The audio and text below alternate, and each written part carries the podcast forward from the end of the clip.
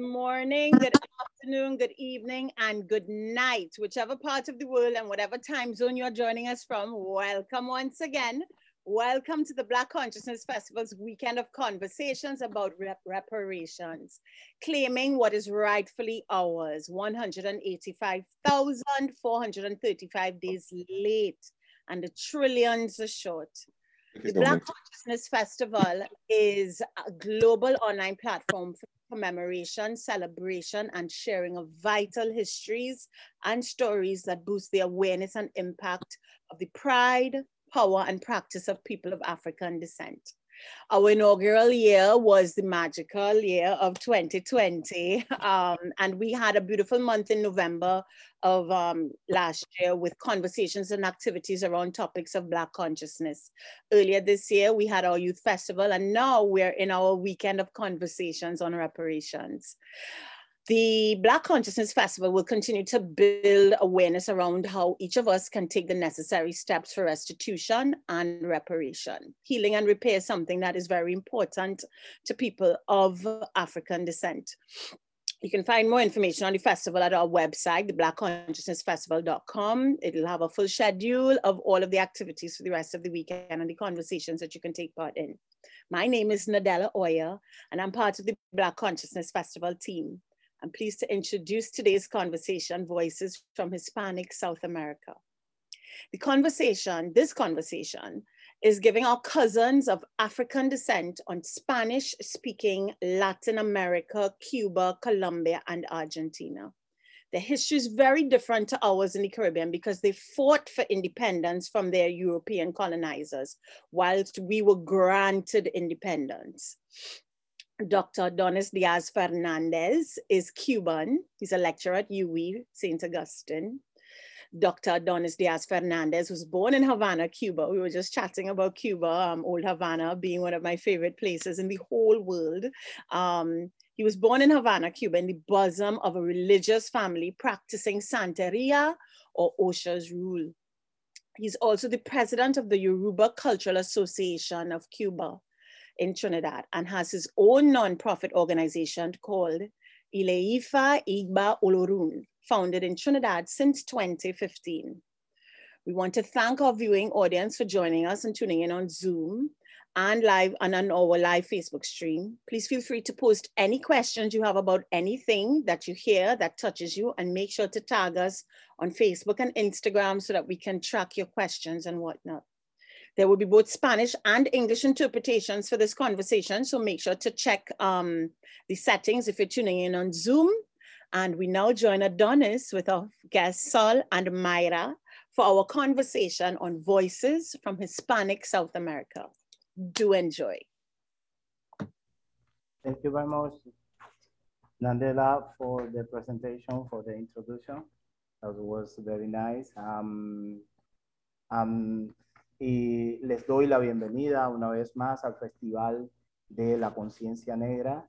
En la tarde de hoy estaremos hablando sobre las voces de América Hispana y eh, para eso nos gustaría reflexionar un poco sobre eh, las reparaciones, significado de las reparaciones en el contexto de Hispanoamérica para las comunidades afrodescendientes puesto que en muchos escenarios académicos e intelectuales fluyen debates sobre las reparaciones en términos de las realidades del individuo afrodescendiente, que algunas perspectivas se ajustan a un discurso en defensa de los derechos civiles y la lucha contra la discriminación, mientras que otras victimizan al afrodescendiente. Lo cierto es que las reparaciones tienen un propósito de combatir el flagelo y la desigualdad social que han sufrido estas comunidades. Para conversar un poco sobre el impacto que tienen las reparaciones en algunas naciones hispanoamericanas, contamos con la presencia de los siguientes panelistas que van a estar hoy eh, con nosotros en el festival.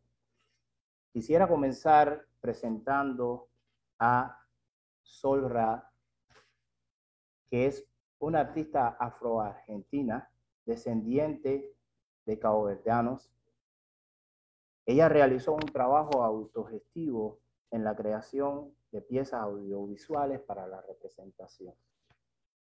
También contamos con la presencia del doctor Julio César Caicedo, brillante científico, doctor en Ingeniería de Materiales de la Universidad del Valle,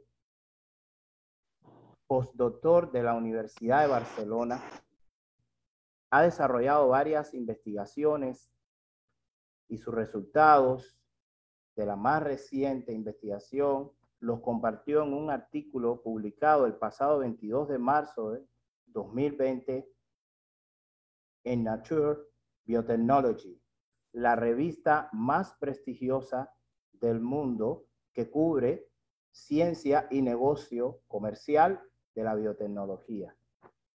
Contamos también con la presencia de Mayra Maturana, una joven líder afrocolombiana originaria del departamento de Chocó, Colombia, cofundadora y directora ejecutiva de la JMD La Voz, Corporación La Voz del Pacífico, fundadora de la Red Nacional de Jóvenes Afrodescendientes de Colombia, asesora de la Mesa Departamental de Juventudes del Comité Cívico del Chocó, profesional en proyectos de lengua, candidata a especialista y curso internacional de infancias y juveniles.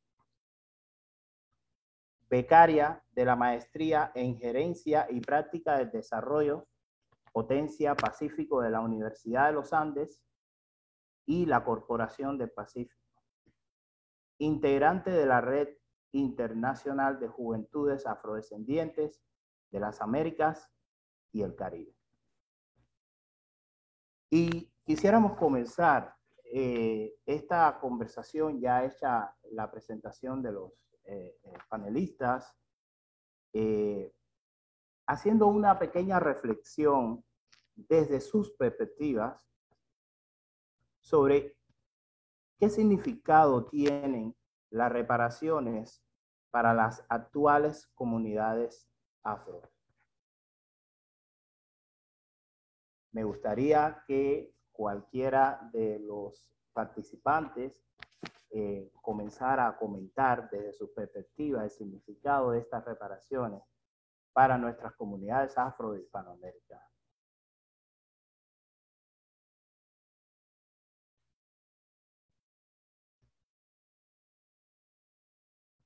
Mayra. Bueno, perfecto. Eh, muy buenas noches a todos. Eh, las personas que están aquí, las personas que nos ven a través de la, de la transmisión eh, vía Light. Y muchas gracias también al Festival de la Conciencia Negra por esta invitación que nos hace, ¿no? Que estos espacios son bastante importantes para seguir, seguir reivindicando la lucha que como afros tenemos alrededor del mundo. Pues realmente, en cuanto al tema de reparaciones, cuando pensamos en eso y cuando yo en lo personal hago arraigo de eso, pienso mucho en, esa acción de poder restituir cosas que se han hecho de forma eh, negativa en nuestras comunidades para poder mejorarla a través de acciones transformativas. En Colombia, los negros afrocolombianos raizales son sujetos de reparaciones no solo dentro del debate de la ley de justicia y paz, sino también eh, porque la trata negra transatlántica, la que marcó la llegada masiva de esclavos a la Nueva Granada colonial, también lo ha considerado como un crimen de lesa humanidad.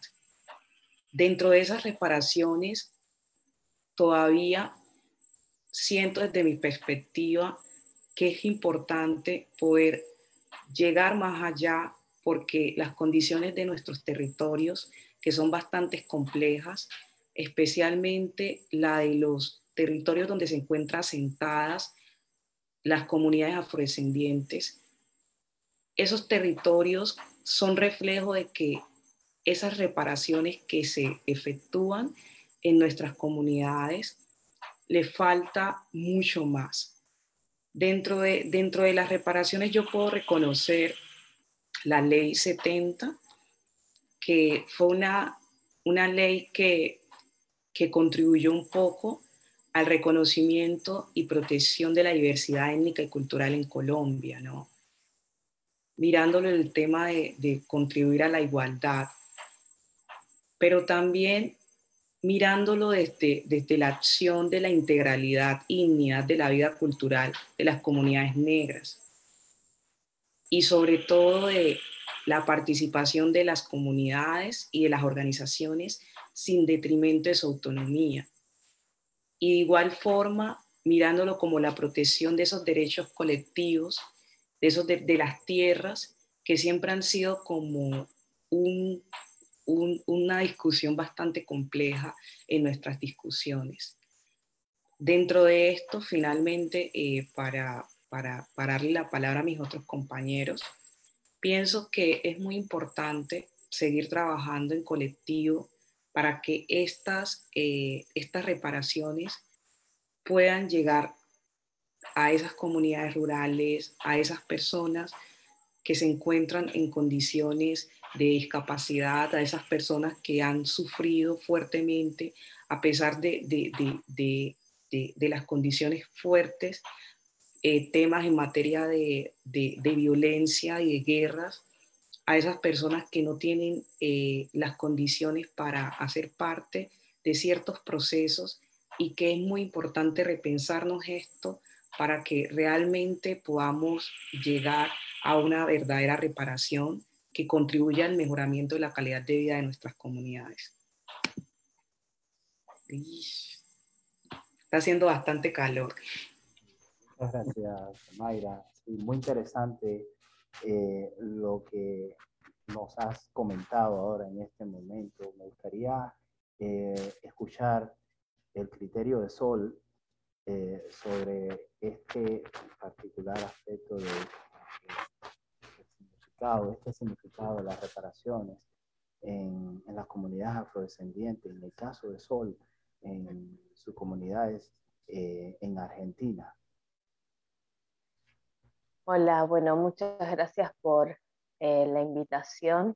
Es muy agradable recibir eh, y ser parte de este tipo de iniciativas. Eh, y bueno, si bien el evento estaba pactado hace unas semanas y tuvimos un encuentro y fue bastante diferente la charla, incluso la situación, em, desde ya que cambió todo lo que venía preparando y viendo por las declaraciones del presidente de mi país, del presidente de Argentina, declaraciones, declaraciones sumamente repudiables, eh, de las cuales me siento avergonzada, vergüenza ajena tener un mandatario que tenga un discurso a ese nivel, eh, tristeza también. Eh, la, la, realidad es que si se venían haciendo acciones eh, acerca de la reparación quedaron como en, foja cero directamente. Em, eh, creo que es urgente y necesario eh, revisar todo tipo de, de conceptos desde las instituciones, la falta del enfoque étnico-racial es eh, sumamente abrumador, angustiante, desesperante. Em, ya eh, nada, a ver, em, decepciona sí, sorprende no. Eh, además, siendo un abogado que viene de la academia de una de las universidades más importantes del país, de la región en la cual imparte o impartía clases. Em, si bien no desconocemos el, el, enfoque, digamos, eh, de, la academia y cuál es su compromiso. ¿no? Hablamos de una academia en la cual eh, es muy notoria la falta de estudiantes, de profesores racializados eh, y una academia que se ha beneficiado haciendo estudios sobre la comunidad, eh, siendo siempre objeto de estudio eh, y de la cual podemos decir que es evidente que ni siquiera en el sistema de salud, siendo uno de los países más psicoanalizados, por así decirlo, ni siquiera se estudia y se tiene en cuenta el daño que causa el racismo en las personas racializadas. No tenemos datos, no hay un censo.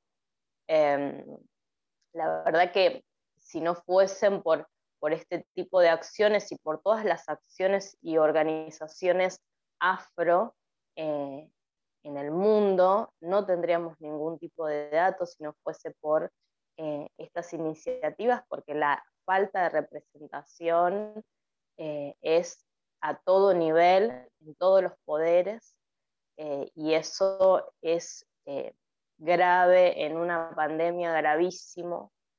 creo que es urgente la representación verdadera, honesta, el acceso a puestos, a puestos políticos eh, por parte de personas eh, afro y originarias, por supuesto, a través de concursos en los que realmente se les dé posibilidad y no como funciona por lo menos el poder en Argentina, y no creo que sean en, en el único país, el poder que privilegia a su propia clase social, eh, de la cual siempre son los que acceden a los beneficios, a los puestos, así todo. Eh, hay em, antecedentes de concursos en los que igualmente después se acomodan a determinadas personas. Eh, y bueno, así estamos. Em, el cuarto poder, los medios de comunicación, no, no superan ese nivel eh, de baja calidad informativa, eh, de creación de discursos de odio y reproducción. Eh, la industria audiovisual también se ha beneficiado de todo lo que tiene que ver con lo negro, sin los negros, eh, entonces, Perdón, hay una, sí, hay, eh, ahora que estás tocando este tema de la industria audiovisual y, y los medios de comunicación, yo tenía una, eh, una pregunta especialmente para escuchar un comentario de parte tuya sobre esta parte de los medios de comunicación y me gustaría que hicieras, eh, si puedes hacer una pausa en ese aspecto para, em, para comentar un poco más eh, a fondo sobre los medios de comunicación y los medios audiovisuales,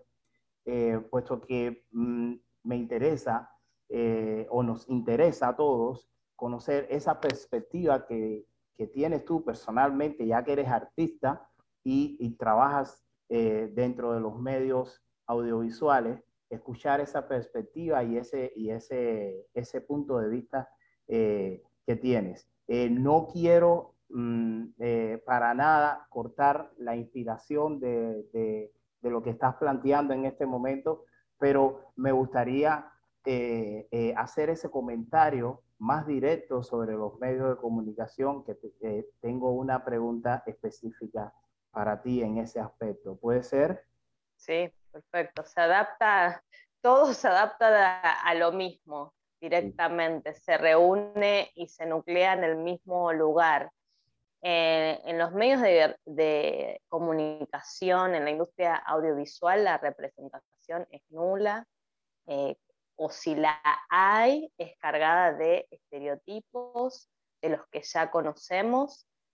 Em, especialmente creo que en, ambos casos, em, de la única manera que veo posible el cambio es em, crear desde nosotros mismos nuestras propias eh, ficciones, nuestras propias narrativas, escribir nuestros guiones, dirigir eh, nuestras em, creaciones eh, y desde ahí poder introducirnos a, la industria en concreto o a los medios. Eh, realmente no, no, quiero ser negativa, creo que soy bastante optimista, si no, no trabajaría y me dedicaría a esto, eh, pero sí creo que em, eh, la única forma de, terminar con ese círculo de utilización de nuestras historias, de nuestras identidades, para em, directamente distorsionarlas, eh, para seguir creando más estigmatizaciones, creo que para terminar con eso eh, tenemos que empezar a escribir nuestras historias, tenemos que tener presencia en los medios, eh, tienen que empezar a escuchar nuestras voces y bueno, no creo en, que tengamos que pedirles permiso, sino irrumpir eh, de la forma que podamos. Eh, y, bueno, es un desafío también porque, bueno, los recursos eh, son, son limitados y sí creo que podemos empezar a trabajar en, en conjunto. creo que además es más que evidente que la cuestión de la diversidad y la cuestión racial vende. Tuvieron un discurso muchísimo tiempo que eh, lo negro no vendía, em, pero sí eh, les redituaba cuando eh, caían en, en apropiaciones, ¿no? Hasta el día de hoy. Y creo que, bueno, todo, toda esta organización que viene desde hace años, todas estas luchas, hacen que por lo menos ahora que está todo más a la vista, eh, que ya nadie puede mirar para otro lado sin que otro se lo señale, ¿no? que en eso creo que las redes sociales eh, posibilitaron un poco a cierta visibilidad a pesar, bueno, de las eh, funcionalidades de las redes sociales, ¿no? Y precisamente, precisamente ahí estaba el, el, el comentario en el, en el sentido principal que pueden tener las reparaciones en este contexto de la sociedad civil globalizada. Em, y tú es decir, nos has hecho una, una, una muy buena explicación de lo que está sucediendo en Argentina, que pienso que no solamente sucede en Argentina, pienso que en otros lugares de Hispanoamérica sucede eh, esta situación donde prácticamente eh, eh, planteabas de el problema de la representación y ese problema de la representación un tanto quizás se traduce un poco en la no presencia, digamos así, por llamarlo de alguna manera, en la no presencia, y que todavía entonces eh, se requiere de un trabajo todavía mucho más fuerte. Como bien tú decías, siempre plantear nuestra propia historia, ¿no? Cambiarle sentido al, al discurso de la historia para entonces ubicar a estas comunidades en el lugar que que le corresponde, ¿no? A nuestras comunidades en el lugar que le corresponde. Es muy importante eso que, que acabas de decir, puesto que tocaste también el tema de la identidad y utilizaste un término que antes no se vende y que ahora se vende y, y no se, si quisieras eh, eh, abordar un poquito sobre esto de, el punto de que se vende y ahora no se vende, es algo que apunta un poco a lo comercial, ¿no? Sí, bueno, eh, la industria audiovisual es una de las industrias que no ha dejado de trabajar durante la pandemia. la industria de los medios de comunicación, eh, es de las industrias que tienen más recursos y es de las industrias que más ha afectado con la historia única, con estereotipos eh, a la comunidad afro, es la que más ha estigmatizado, la que más daño ha hecho. Entonces tienen el deber de reparar contratando a personas afro para ocupar eh, distintos lugares frente de cámara y también en todo lo que es la producción, eh, guionistas, directores. Eh, cuando digo de que antes no vendía el, discurso de la propia industria a nivel nacional y a nivel internacional siempre fue que lo afro no vendía, que lo afro no era representativo de la sociedad, o sea, solo las historias eh, hegemónicas, las historias no negras eran las que representaban supuestamente al conjunto de la sociedad. Ahora yo creo que pasaron varias cosas. No solamente pasó que eh, se dieron cuenta, entre comillas, que eh, la diversidad vende, y no solamente hablo en la cuestión afro, sino la diversidad de cuerpos, que las personas empiecen a expresar o empezaron a expresar que eh, querían verse representadas, que ya no van a consumir marcas o programas o ficciones, películas eh, que hablen de eh, cuerpos que no existen, eh, que hablen de realidades que no existen o que ya están agotadas. Creo que lo que pasó también es que hay historias que ya están agotadas. Em, la historia afro es diversa, ¿no? No, no es que tenemos que hablar solamente de nuestra realidad como personas eh, racializadas, eh, sobre racismo o sobre un periodo de la historia puntual. La historia afro no empieza eh, en el periodo de esclavitud.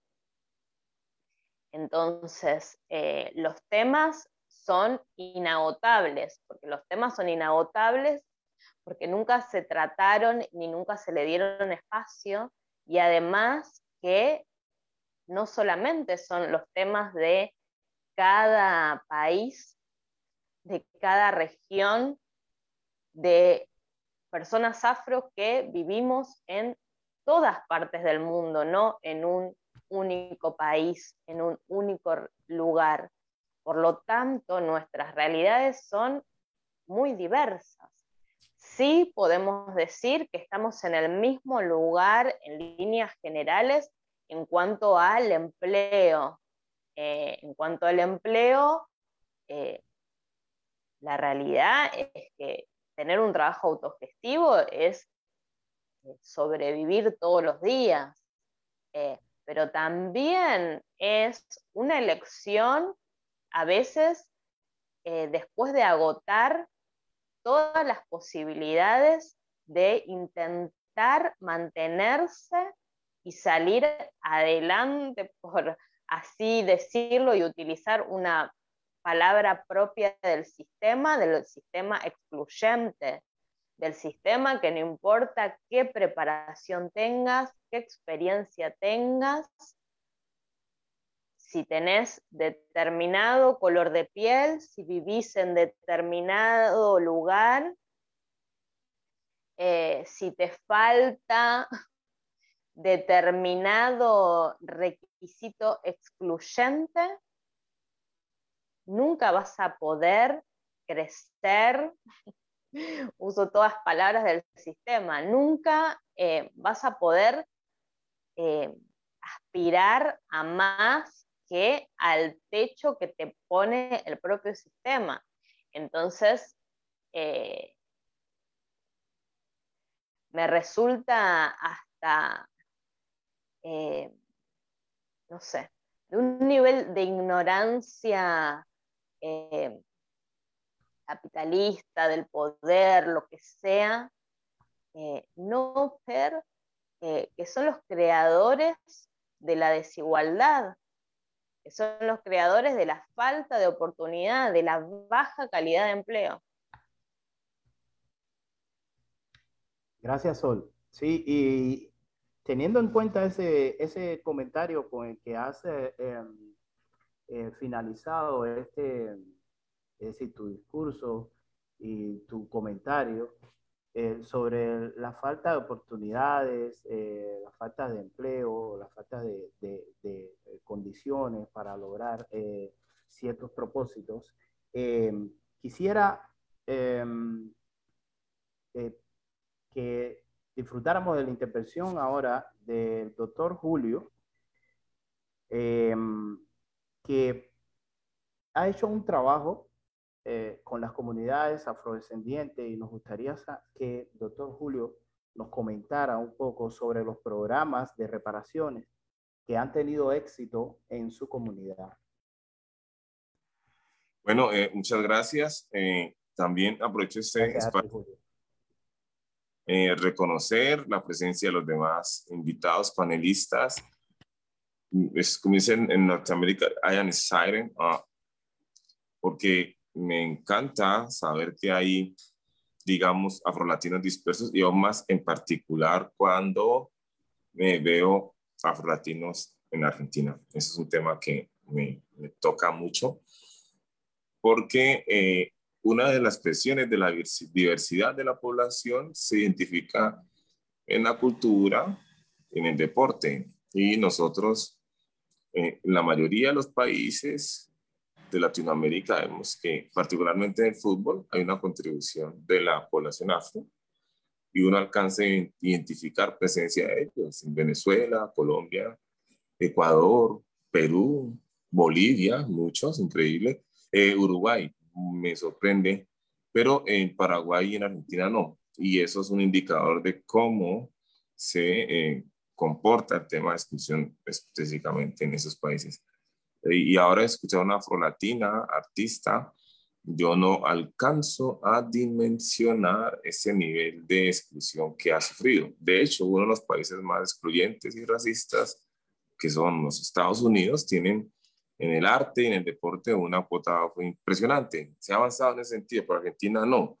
Y de hecho es doloroso, pero tengo que decirlo, cada vez que juega Brasil y Argentina, uno intenta siempre hacerle fuerza a Brasil por el tema de la correncialidad y uno no quiere ganar Argentina, ¿verdad? Porque eh, evidentemente uno sabe que ellos arrastran una historia bastante compleja y dolorosa frente al racismo de las poblaciones afro.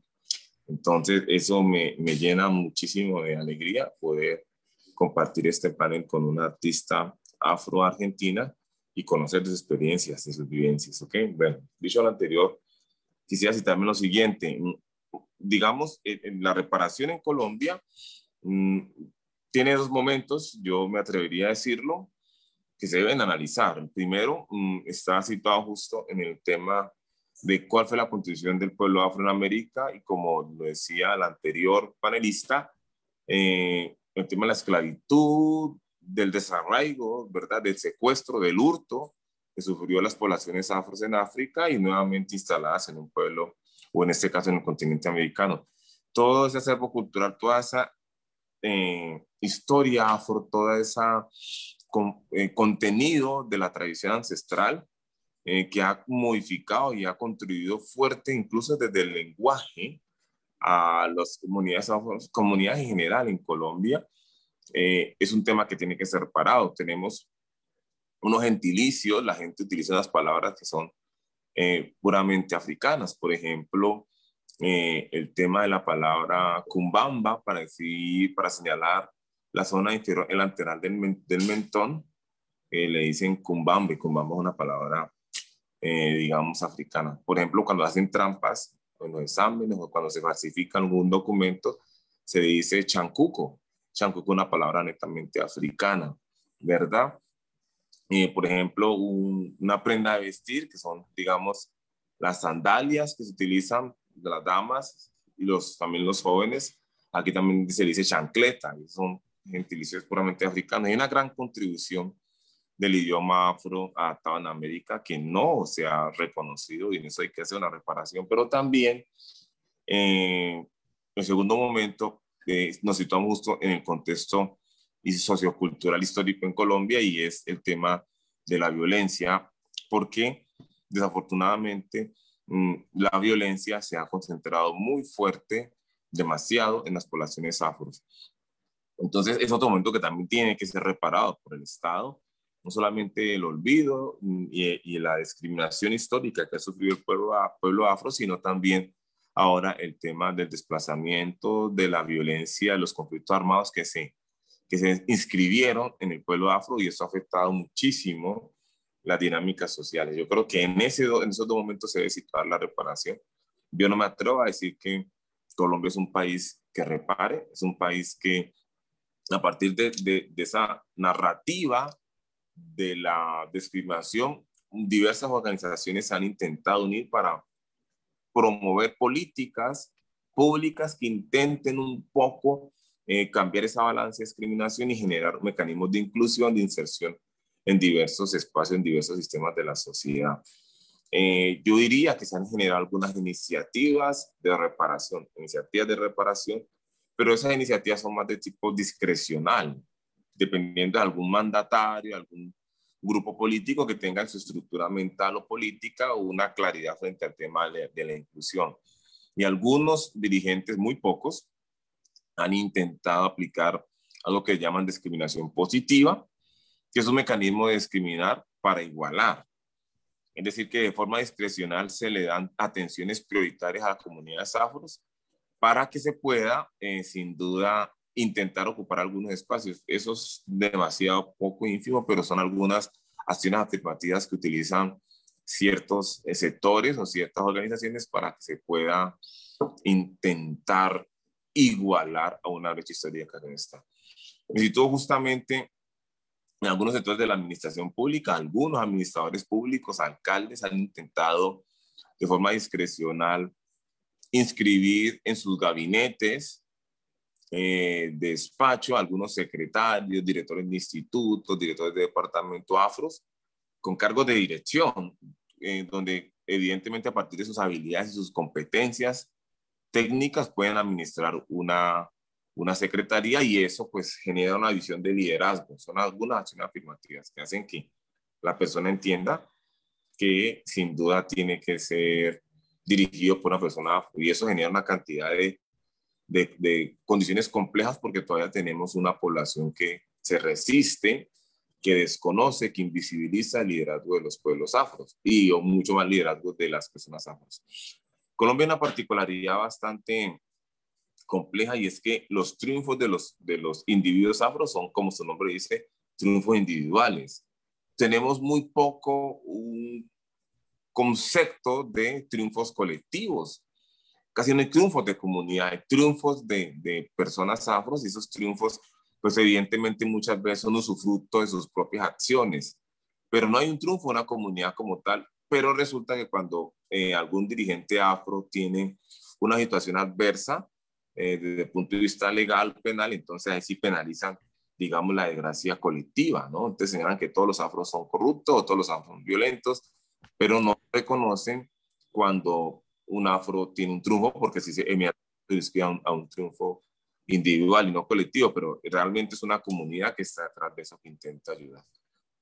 Otro momento que me quiero situar desde el punto de vista de un intento de reparación es básicamente en las comunidades académicas. En la Universidad del Valle hemos implementado una política eh, inscrita en eso, en un mecanismo de reparación, una acción afirmativa y son, digamos, cupos especiales. En este caso tenemos unos cupos de comunidades afro. ¿Qué quiero decir con eso?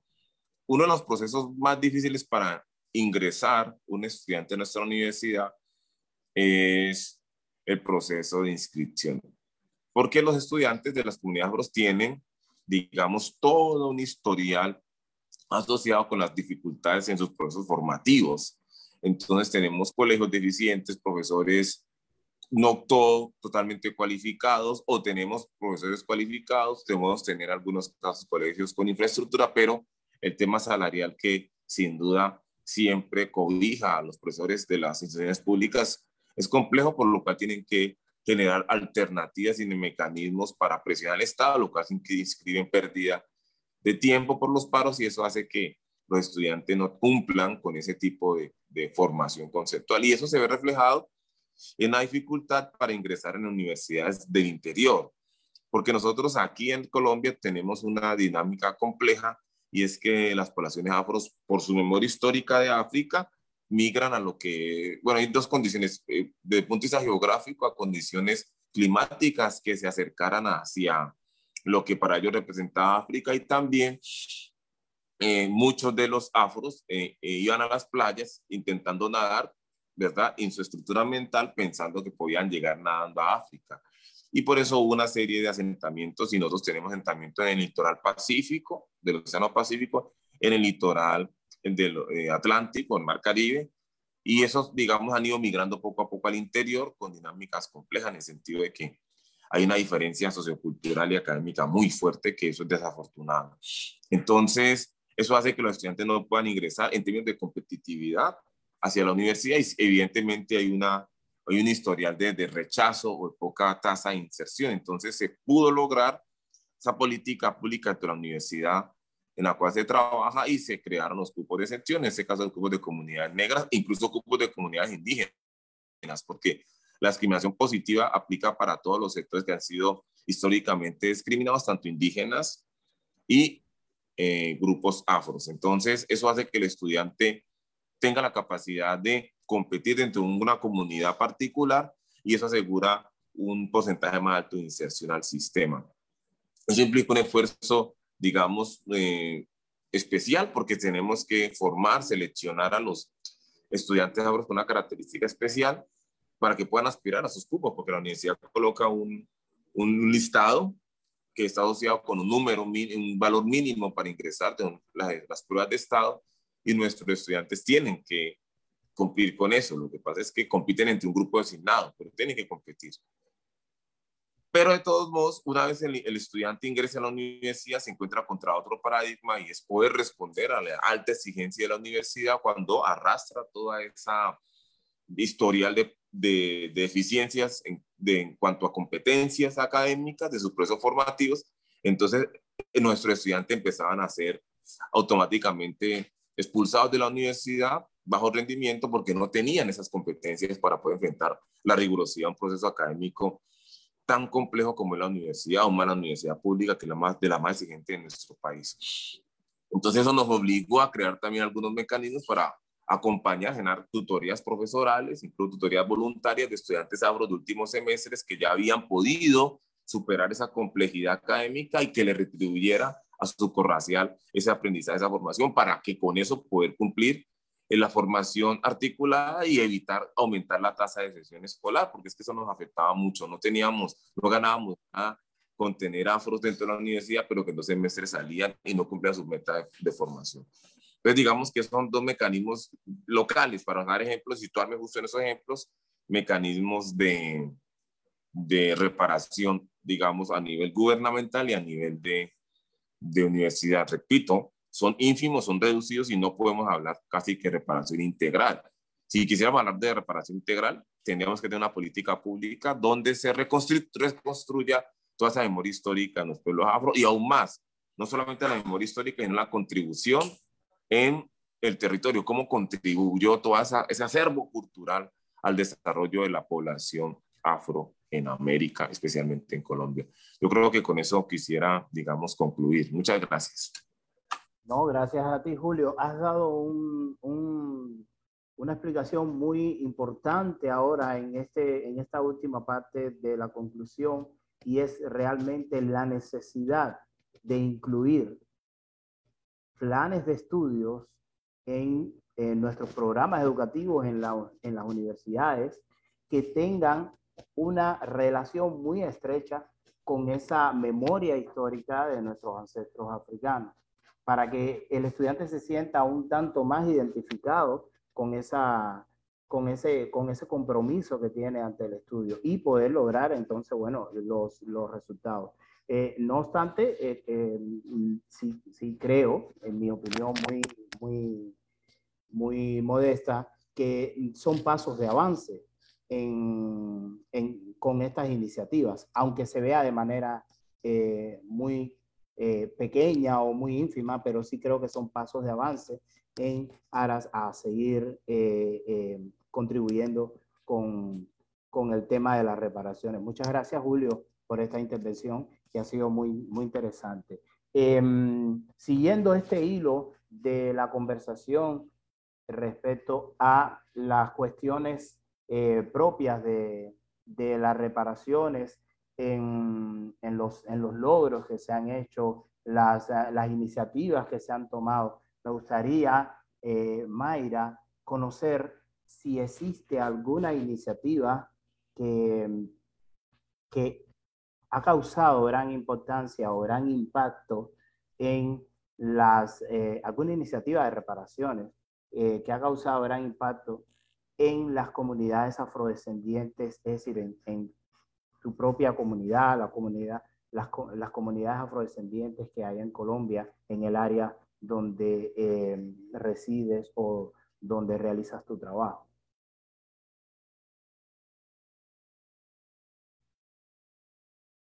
Bueno, perfecto. Como lo manifesté en mi anterior intervención, digamos, dentro de, esas iniciativas que se han generado, eh, recalco mucho el avance que ha tenido la ley 70 en nuestros territorios, que ha sido una lucha constante eh, en Colombia por el, el reconocimiento de los derechos colectivos de las tierras, de las personas que están arraigadas en las comunidades rurales, pero también con el propósito de, poder tener derecho a una propiedad, de poder sembrar y de poder tener la tranquilidad de que, de que estoy en un espacio que, al menos me pertenece y que de igual forma eh, puede también ser concebido por los consejos comunitarios, que, bueno, consejos comunitarios son más que todo eh, esas, esas asociaciones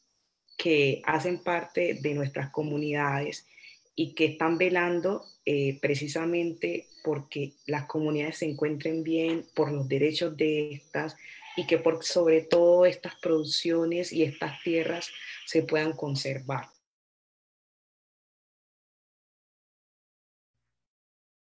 ¿Me están escuchando? Sí.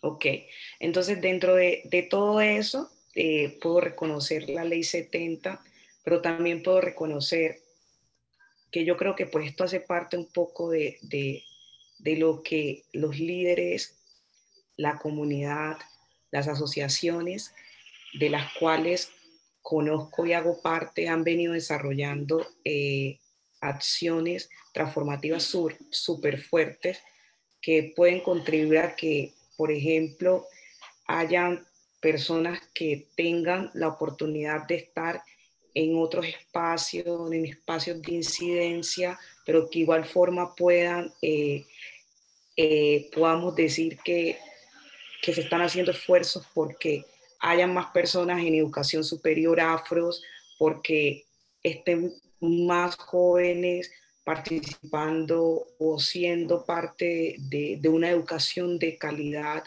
y que de igual forma también podamos decir que se está preparando la generación para liderar y para seguir contribuyendo a que eh, nuestros hijos, los que siguen, puedan decir estamos en un mejor territorio. Yo parto mucho de de lo que significa lo que yo quiero ser y lo que yo estoy desarrollando en mi comunidad.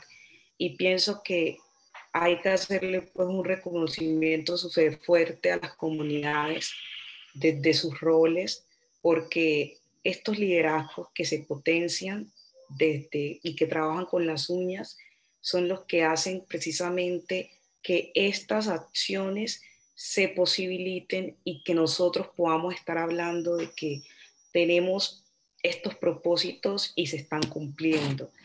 Sobre todo también yo creo que eh, dentro de esos movimientos hablo mucho de lo que significa la movilización en nuestro país, es una forma de reivindicación de los derechos, que es una forma de decir, yo estoy aquí, yo estoy eh, defendiéndome y, quiero tener un mejor país.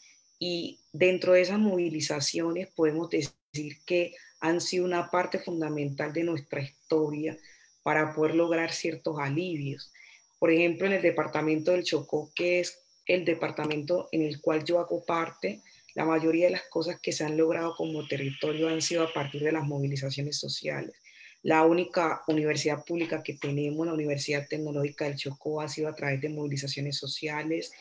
Eh, lograr cosas tan sencillas como son los servicios de energía, alcantarillado que no está en su totalidad, podemos decir que han sido a través de las movilizaciones sociales, cosas tan que parecen tan, tan sencillas como un puente a, una a un municipio con otro, han sido a través de las movilizaciones sociales y sobre todo teniendo en cuenta también la coyuntura en la cual se encuentra el país, las protestas que han surgido a través también de, de, lo, de, de la implementación de, de, ese deseo de implementar una reforma eh, que desafortunadamente sigue empobreciendo a los más pobres y sigue también eh, complejizando en nuestra comunidad. Entonces yo creo precisamente que que, que es muy importante y siempre reconocimiento colectiva y creo que ese reconocimiento y todo eso es lo que hace precisamente que podamos hablar de, de, acciones divergentes y de acciones que hacen que podamos mejorar. Entonces la, la, la idea es seguir, ¿no? Seguir trabajando y seguir haciendo lo posible. Muchas gracias, Mayra.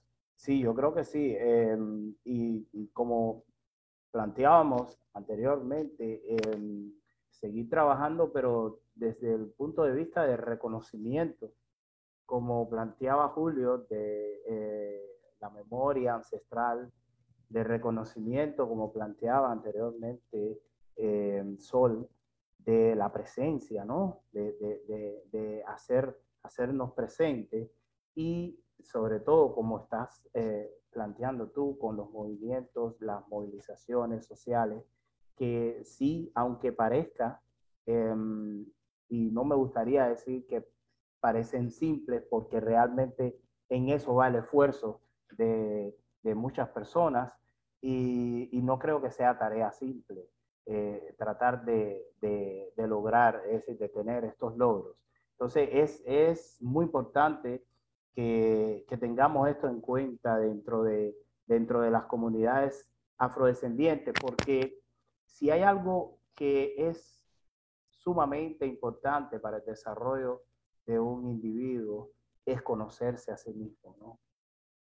Y en la medida, yo creo que, en que todos los afrodescendientes conozcamos, nos conozcamos a nosotros mismos, sepamos de dónde venimos, conozcamos nuestra identidad, eso es lo que nos puede ayudar a vencer y a cruzar ciertas barreras que aún existen dentro de la sociedad civil globalizada.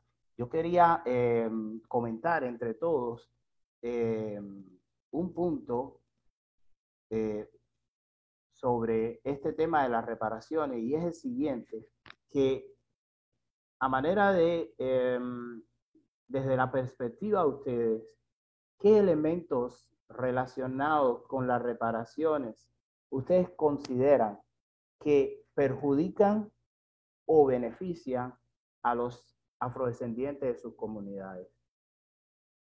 Podríamos comenzar con Sol.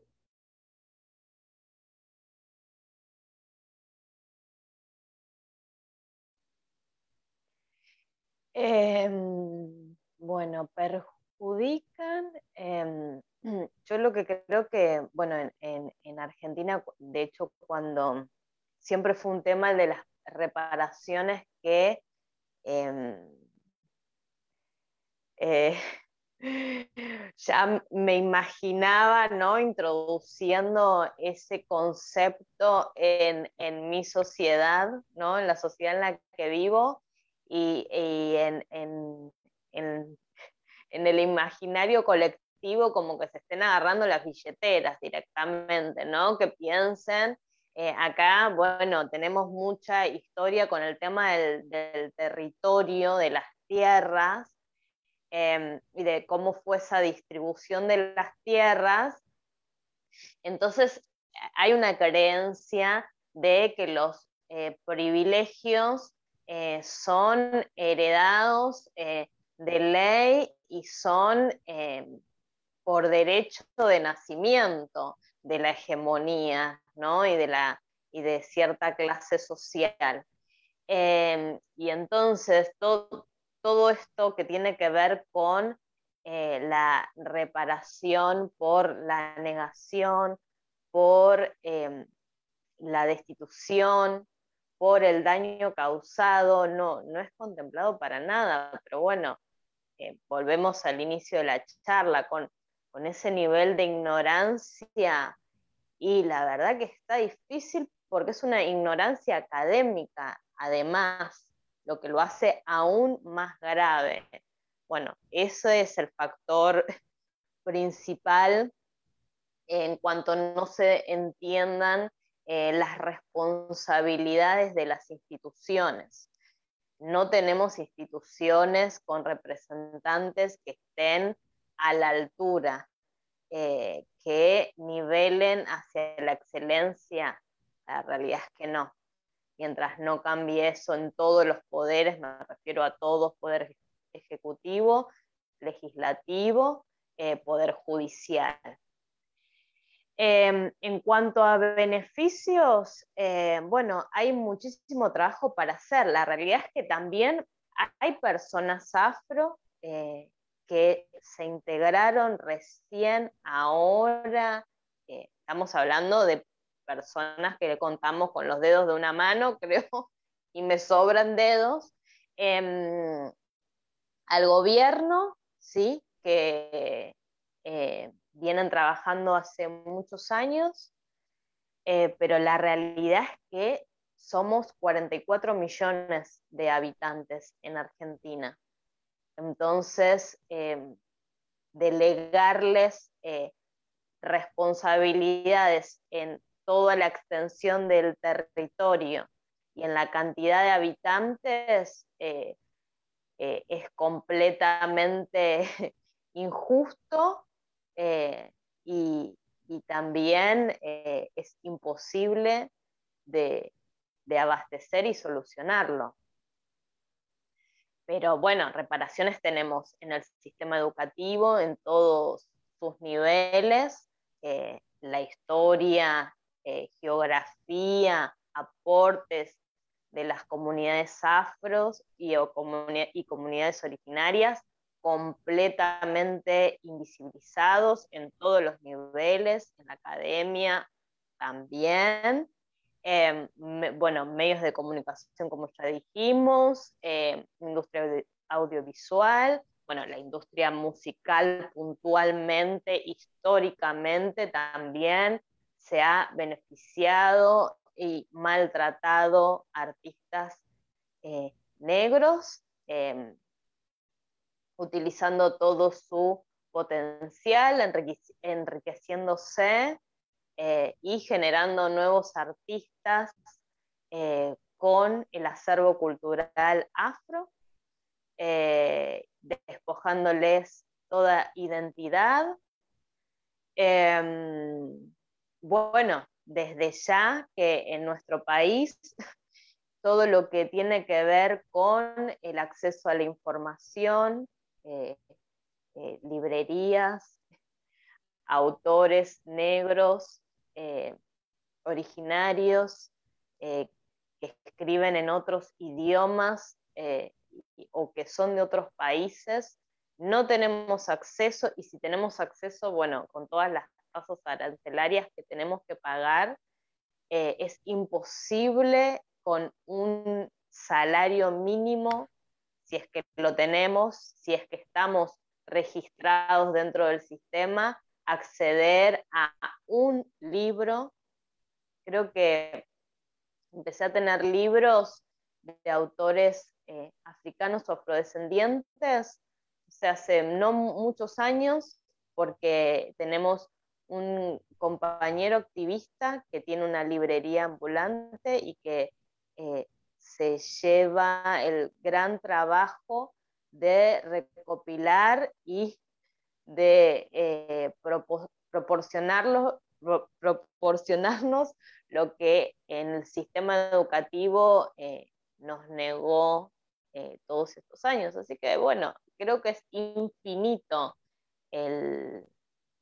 la cantidad de tareas de reparaciones que debería mm, hacer no solamente el Estado, también también creo que es importante eh, hacer responsables a las empresas que se llenan de dinero, empresas multinacionales, eh, que también eh, hacen apropiación cultural o que no contratan a ninguna persona afro-originaria que en los puestos de gerencias no hay personas afro, también está esa responsabilidad. Lo que creo que en todos estos años, para también un poco, ¿no? Porque vivo en Argentina, eh, mi, familia es de Cabo Verde, ¿no? Y tengo muy,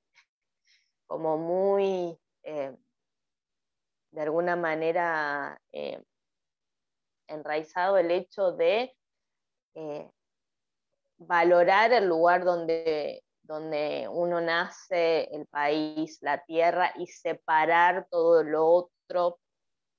Eh, creo que eh, en las personas, siendo tantos habitantes, y en las personas, eh, en esto sí creo o tengo esperanzas que lo individual, los actos individuales suman al colectivo.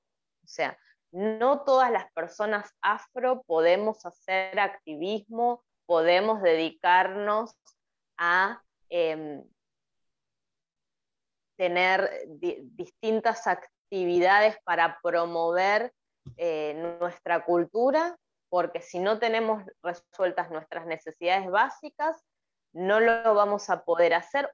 Recién a medida que las vayamos eh, solucionando, que vayamos solucionando nuestras realidades, que nos vayamos acomodando, resolviendo nuestras necesidades, que tengamos un lugar donde vivir, que tengamos eh, nuestras, eh, nuestros estudios también, que podamos acceder y avanzar en el sistema, digamos, educativo. recién cuando se dan esas eh, series de eventos, recién ahí realmente eh, creo que podemos, eh, si realmente tenemos el interés y el compromiso de que el resto de la comunidad también pueda acceder a más beneficios y así poder crecer todos en comunidad. Pero sí creo que muchas veces en distintas realidades partimos de eh, lo individual y que lo individual a veces hace lo colectivo. Y también creo que en las personas no negras muchas veces, por lo menos en Argentina, eh, me encontré muchas personas que escuchando y conociendo las realidades de la comunidad afro, toman eh, compromiso, toman una postura de beneficiar, de reconocer, de dar oportunidad, desde tomando una entrevista laboral, desde teniendo en cuenta eh, cierto perfil que antes tal vez no, lo no, no tenían esa, eh, esa información, porque bueno, todos partimos del mismo sistema educativo. Entonces, también, aunque a veces eh, indigne o entristezca, también hay que entender que vienen de un sistema educativo en el que todo el tiempo se eh, privilegió directamente la, la exclusión. No es que hay que incluir, hay que dejar de excluir.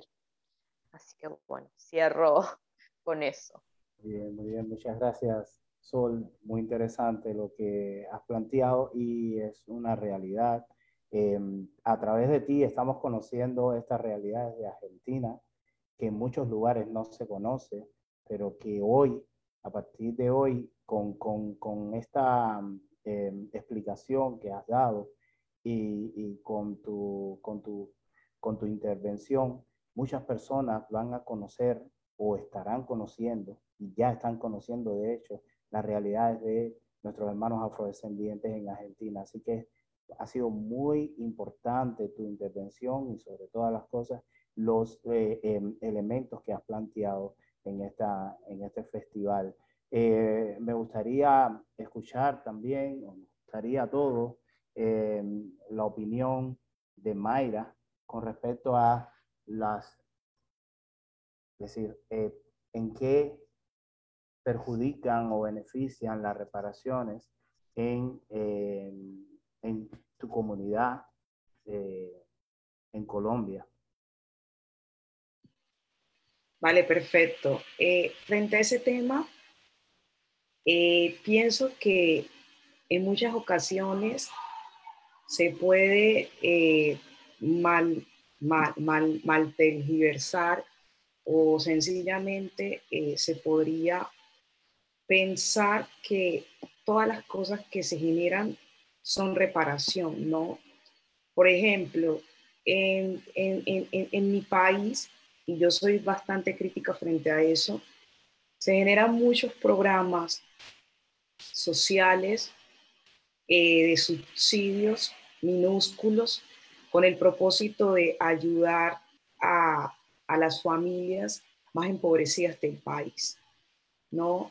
Eh, por ejemplo, subsidios de, eh, para madres, para familias, o el que se estaba implementando ahora en esta nueva reforma, que son ingresos solidarios. Estos subsidios no son la respuesta a, a las problemáticas que como sociedad tenemos, porque se necesitan más que subsidios, como para atenuar un poquito la situación, subsidios que, que son aproximadamente 200 mil pesos mensual para una familia que, por ejemplo, tiene siete hijos. Eh, y, por ejemplo, sí que puede ayudar un poco a mitigar esas problemáticas, pero que no es la verdadera solución a, a, lo que nosotros estamos pidiendo. Entonces, más que, más, que, más que subsidios, yo pienso que se necesitan políticas que ayuden a la empleabilidad y políticas que permiten también la generación de empleos a partir de la creación de empresas sostenibles a corto, a mediano y largo plazo. Ya, eso por un lado. De igual forma, eh, también pienso que dentro también de, de, de, toda esta discusión de las reparaciones, se han creado eh, algunas propuestas también económicas que no son, o sea, con el propósito de decir, bueno, aquí estamos aliviando esta carga cuando lo que realmente se necesita es inversión social, cuando lo que realmente se necesita es mejores espacios para que los niños, niñas y adolescentes puedan eh, crear en espacios seguros que no sean en, espacios de riesgo, para que estos niños, niñas y adolescentes también puedan promover habilidades para la vida y puedan creer que construir sociedad y que apostarle acciones positivas es importante. Ya, eso desde el punto de vista. Yo, sin embargo, a pesar de todo, yo siempre soy como muy positiva y pienso que de esas acciones, que así sean minúsculas, se debe reconocer que siempre contribuyen un poco aliviar las cargas, pero que realmente no son esa solución contundente y estructural que se necesita para que efectivamente puedan haber mayor oportunidades, puedan haber mejores condiciones y puedan haber espacios para que las personas puedan incidir y puedan generar, eh, eh, digamos, esos, esas políticas que verdaderamente contribuyan a la comunidad. Por ese lado, eh, es importante un poco partir de eso y de que se, se repiense o que, o que reflexionemos en torno a lo que estos, esta, estas, estas acciones que se dan realmente contribuyen a ayudar o efectivamente nos permiten eh, estar como cada más ahogados. Y eso lo decía yo hace la semana pasada que tuve la oportunidad de estar en una discusión con el gobierno nacional para hablar un poco de la, de la reforma tributaria. Y mi reflexión iba mucho a que muchas veces conocemos desde, desde, los espacios de incidencia, desde, desde la institucionalidad, conocemos cuáles son las prácticas o cuál es el camino la ruta que se debe efectuar para que, para que la gente mejore las condiciones y para que la gente pobre deje de ser menos pobre. Pero realmente lo conocemos, pero en muchas ocasiones nos interesa que sigamos ahogados en las mismas vitrinas o que sigamos eh, o, le interesan eh, algunos gentes que nosotros sigamos siempre luchando por, por lo mismo, discutiendo lo mismo, sin tener unos avances que, que uno diga que puedan de ser a gran escala. Y esa reflexión la hacía mucho porque pues nos invitaba mucho en esa conversación a que planteáramos soluciones cuando pues la gente que estaba ahí, la gente que es alta mandataria, que son expertos en esos temas, conocen esas soluciones y en muchas, en muchas ocasiones sabemos que esos espacios se generan para dilatar tiempo y para decir, ok, estamos haciendo, generando estos espacios de conversación, pero no está pasando absolutamente nada. Entonces, en ese caso, pienso que es muy, muy importante partir de eso y es muy importante invertir en educación, invertir en, educación de calidad para que estas generaciones puedan tener las bases y las herramientas para generar estas discusiones y poder contribuir a ese desarrollo sostenible en las comunidades. Y asimismo pueda, se pueda luchar por reparaciones que verdaderamente contribuyan a una integralidad y que realmente contribuyan a, a, a oportunidades y a incidencia en espacios donde la diversidad debe estar y donde la, diversidad debe reconocerse. Realmente sí, realmente es, algo que, que ha venido sucediendo durante mucho tiempo y como bien planteabas, Mayra, es, un discurso repetido eh, mm, y siempre mm, va conllevado a eso, a, a que se discuta sobre lo mismo, se hable sobre lo mismo y no se tomen acciones como, como bien planteas, inversiones eh, eh, reales, sociales y, en educación.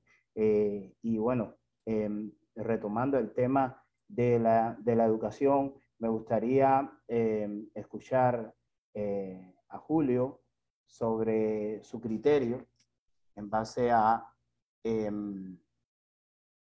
em, los elementos que pueden eh, perjudicar o beneficiar, los elementos de reparaciones que pueden perjudicar o beneficiar a los eh, afrodescendientes de eh, su comunidad. Por favor, Julio.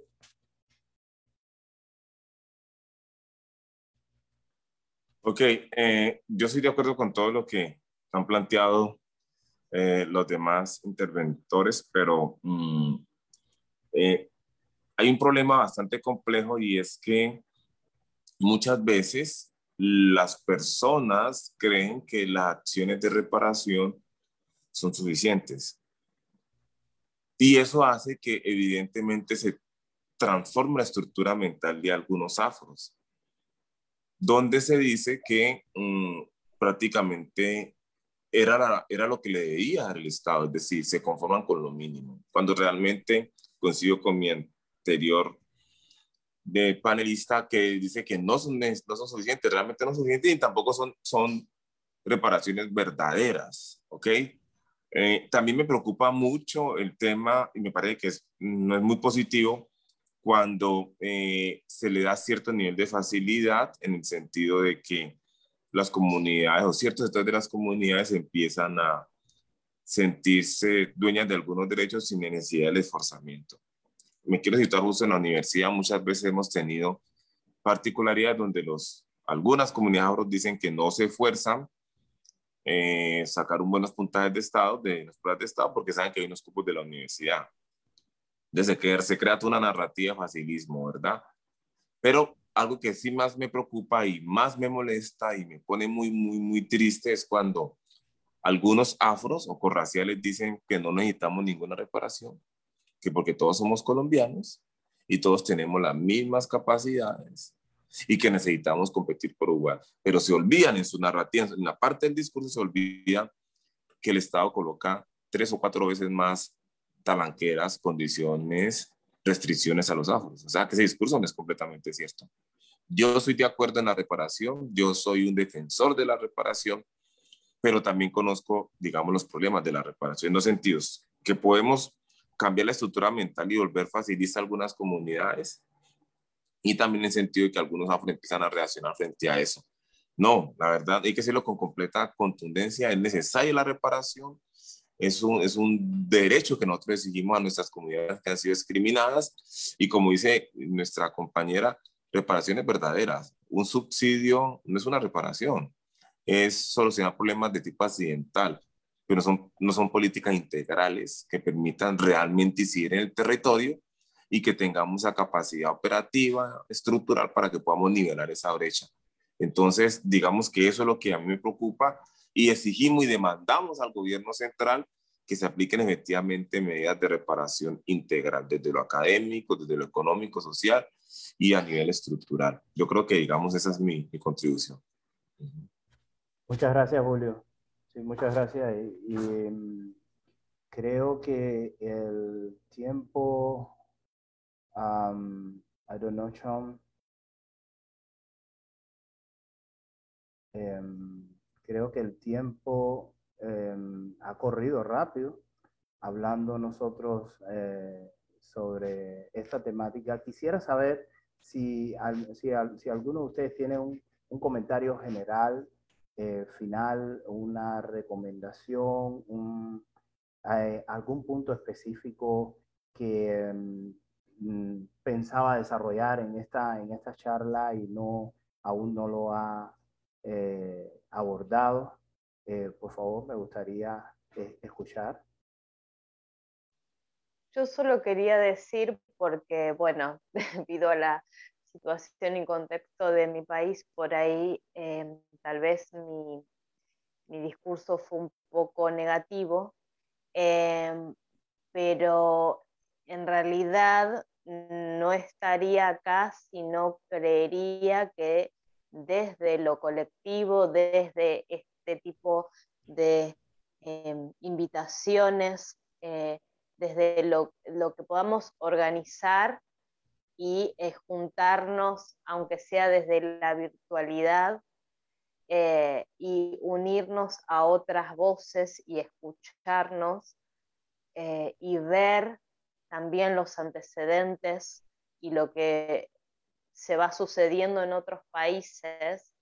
Em, creo que ese es como el hilo de esperanza y de trabajo al, que hay que sumarse y tal vez a veces no tenemos, em, digamos, eh, una disponibilidad de recursos, em, pero sí mientras tengamos la, la intención y mientras podamos ir viéndolo como un camino a largo plazo.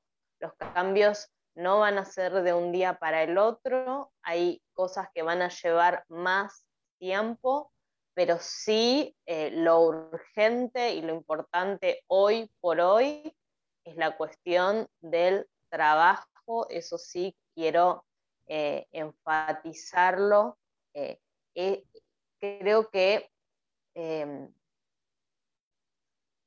por lo menos en mi propia historia, em, es la, posibilidad eh, de desarrollo de, una persona en las condiciones en las que vive actualmente nuestra comunidad. Eh, el estudio es sumamente importante, pero mientras no se tengan las necesidades básicas cubiertas, mientras una mujer no pueda disponer de un lugar seguro, eh, la realidad es que todo se hace mucho más eh, difícil y más eh, lejano el camino. Entonces, lo más urgente y lo más necesario al día de hoy es la cuestión del trabajo. Y en esto sí creo que todos y todas podemos em, por lo menos intentar colaborar e, e, intentar ver nuestra parte como parte de la sociedad. Muy bien, muchas gracias. Eh, sí, no, para nada, para nada em, ha sido negativo tu intervención, Sol, eh, ha sido muy crítica y has dado a conocer realidades que em, casi nadie conoce sobre las comunidades afrodescendientes en Argentina. Em, eh, ¿Algún otro panelista eh, desea hacer algún otro comentario general sobre algo que pensaba decir o plantear o llevar a la discusión en el...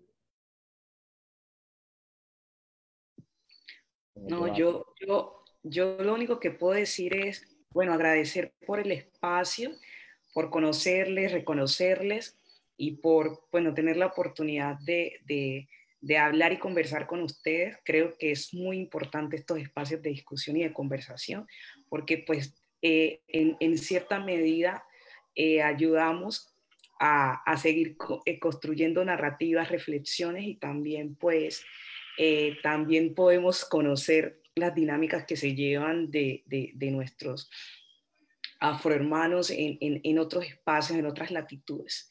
Ya espero que nos volvamos a ver. Eh, creo que pues siempre en cada espacio uno aprende mucho, ya sea desde la perspectiva propia o desde la perspectiva eh, colectiva. Y sé que, que, es muy importante que nosotros, eh, y también es un llamado a que no, no perdamos la esperanza, ¿no? a que sigamos generando espacios, a que sigamos construyendo acciones, a que sigamos eh, siendo referentes y que sigamos ayudando a nuestras comunidades. Yo creo que si nosotros eh, seguimos haciendo eso, eso también es como una muestra de la reparación que estamos haciendo en nuestros colectivos y que también es una muestra de que, de que seguramente creemos que podemos mejorar, podemos lograr mejores condiciones y que eso debe partir también de nosotros y de nosotros poder como compartir esa semilla para que otros también ayuden a mejorar, ya porque pues sabemos que a pesar de que estamos en diferentes espacios, en muchas ocasiones las realidades de nuestros pueblos afrodescendientes eh, son bastante complejas entonces, es muy importante eh, ese trabajo y es muy importante que, sigamos caminando en ese sentido. Así que, que no siendo más, muchas gracias por el espacio y, espero que sigamos conectando estos procesos.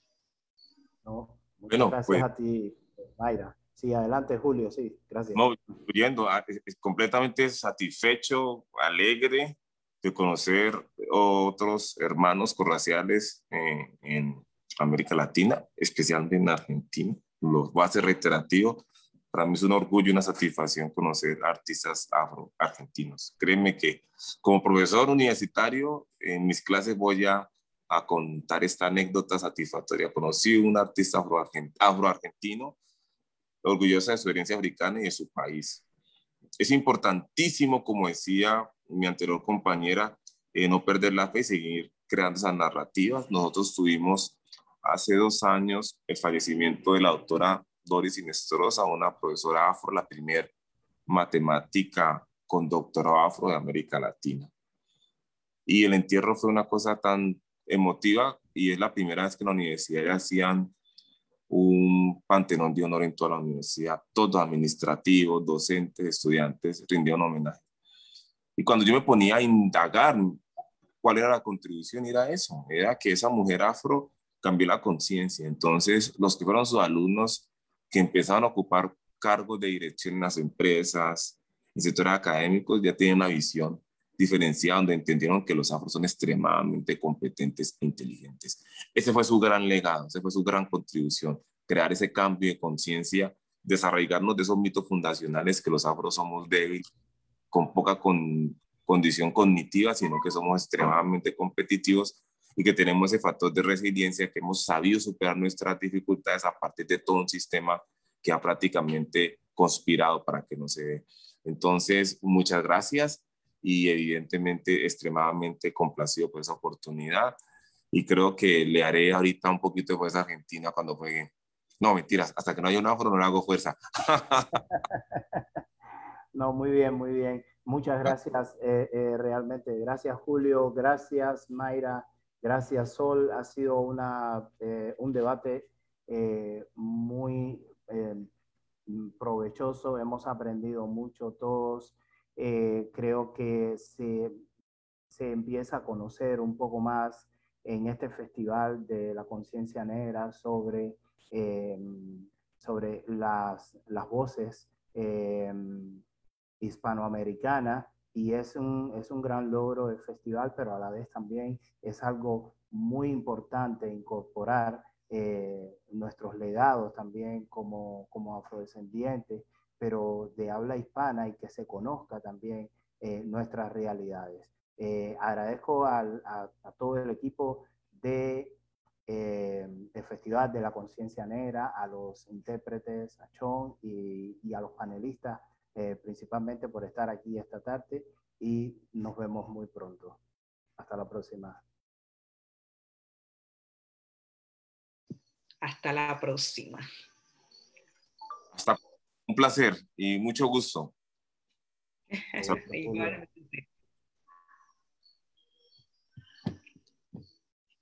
Great. In the line of thank yous, we want to thank Dr. Adonis Diaz Hernandez for uh, leading this conversation, facilitating this conversation in the weekend of reflections on reparations. Thank you to our viewing audience for joining the Black Consciousness Festival's weekend of conversations and stay tuned to our exciting schedule and get more information on the beautiful people around the world that are collaborating to make this weekend happen.